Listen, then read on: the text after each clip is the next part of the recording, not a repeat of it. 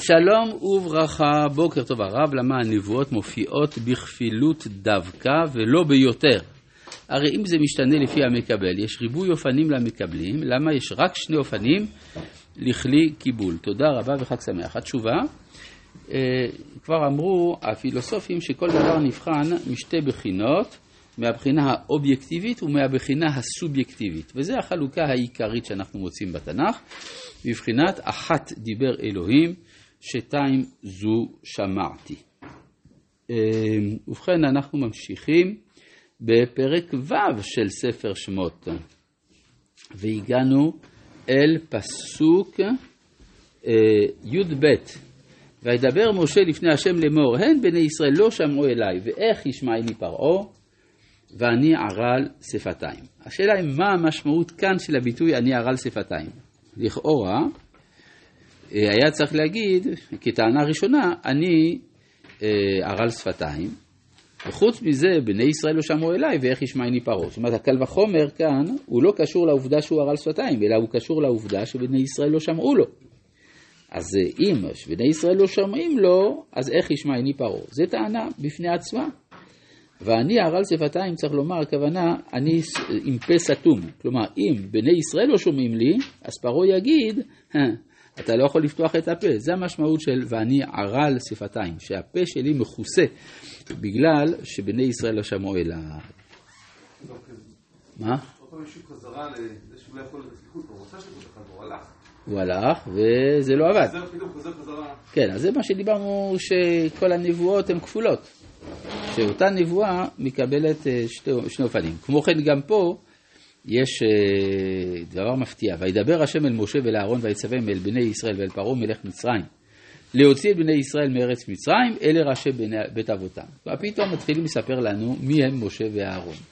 זה קצת מאוחר, כן? יש אה, דבר שכזה לפעמים בסרטים מתקופה מסוימת, שקודם כל הסרט מתחיל ורק אחרי זה אומרים לך מה השם של הסרט ומי הדמויות.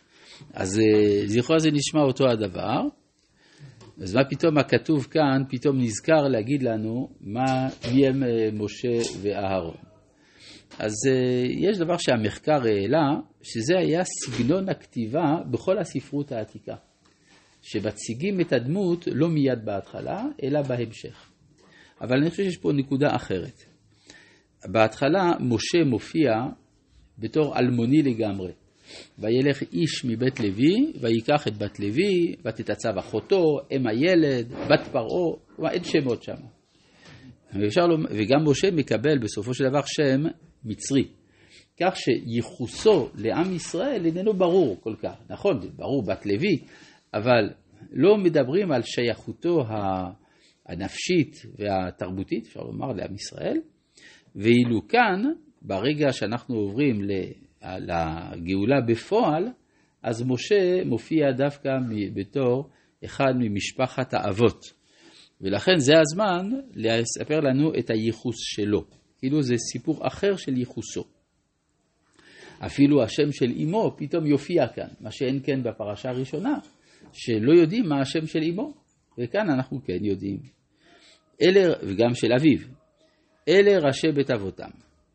בני ראובן בכור ישראל חנוך ופעלו חצרון וכרמי, אלה משפחות ראובן, ובני שמעון ימואל וימין ואוהד ויחין וצוחר ושאול בן הכנעני למשפחות שמעון, ואלה שמות בני לוי לתולדותם, גרשון וכת ומוארי, ושני חיי לוי, שבע ושלושים ומעט שנה.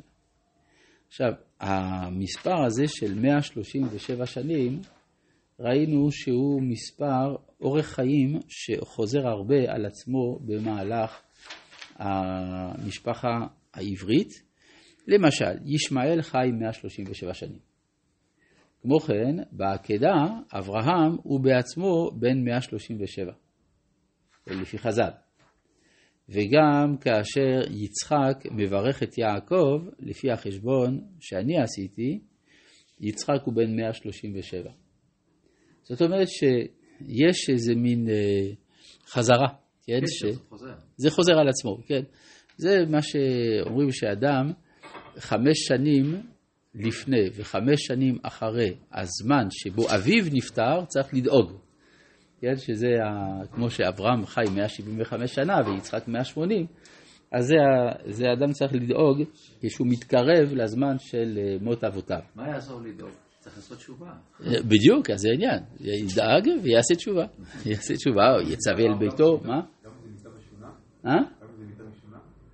אם זה מיטה משונה זה סיפור אחר. אני מתאר לעצמי, כן? לא, לא כולם. אבל זה על דרך הטבע זה כך. עכשיו, המספרים האלה, 137, מה שאנחנו נראה גם בהמשך, זה קצת עוזר לנו לעשות חישוב של זמן השהייה של בני ישראל בארץ מצרים. כלומר, אמנם לא כתוב באיזה גיל כל אחד הוליד את בנו, אז זה קצת מקשה על החישוב, אבל מצד שני, זה כן אומר איזשהו סדר גודל מסוים, שזה 210, 215 שנה, משהו באזור, אבל זה לא יכול להיות 400 שנה. כן, זה הכרח לראות את זה כך. בני גרשון, לבני ושמעי למשפחותם. תודה. אה, ובני קהה, מה? כן, נכון. למה דווקא לוי האריך ימים יותר מכולם? זה שהיה מעניין, לא יודע, אולי בגלל שהוא זה ש... הרמב"ם אומר, שהוא זה ששמר על המסורת של האבות. אז צריך לתת לו אריכות ימים, אורך ימים ממינה, לא? נאמר על התורה. כן, כי אורך ים, ים חיינו ואורך ימינו. אה, כי בני ישראל חזרו למנהגי האומות, עבודה זרה וכדומה, ושבט לוי לא עבד עבודה זרה. הם היו המנהיגות הרוחנית. אגב, לפי חז"ל גם הם לא השתעבדו במצרים. אז זה גם אומר משהו. כלומר, זה מין אריסטוקרטיה כזאת. בני גרשון נבני ושמעי למשפחותם, ובני קהת, עמרם ויצהר וחברון ועוזיאל. ושני, אגב, למה קוראים לאחד מהבנים של עמרם, של קהת, בשם חברון? זה מעניין, למה חברון? כן, כן, הקשר למערת המכפלה, כלומר, זוכרים את זה גם במצרים. ושני חיי קהת, שלוש ושלושים ומעט שנה, ובנים רבים מחלי ומושי למשפחות הלוי לתולדותם. ויקח עמרם את יוכבד דודתו, לא לאישה.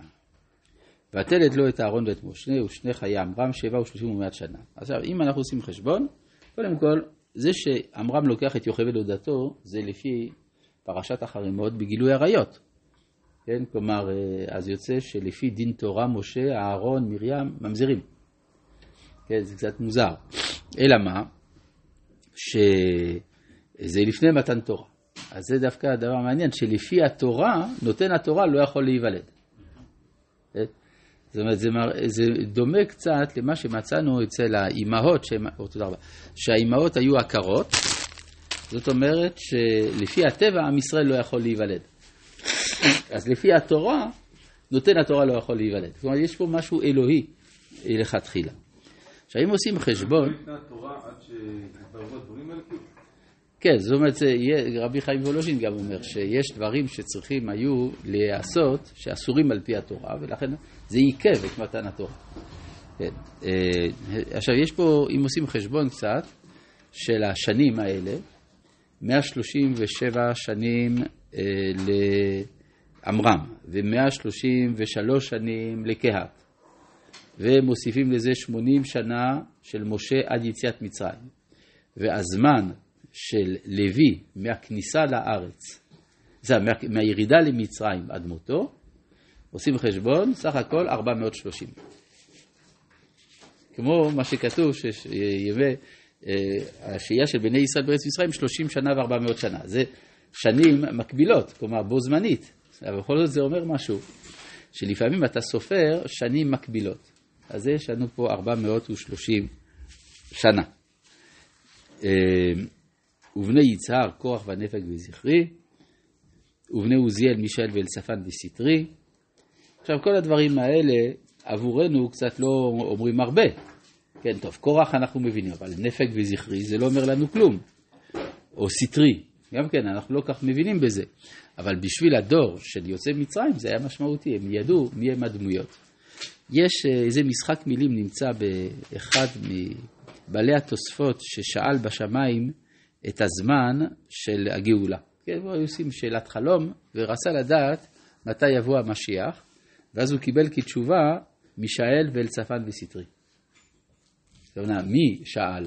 אל צפן, זה סטרי, זה נשאר, זה נשאר סוד. כן, ש... בסדר, זה מהמשחקי מילים של בעלי רוח הקודש.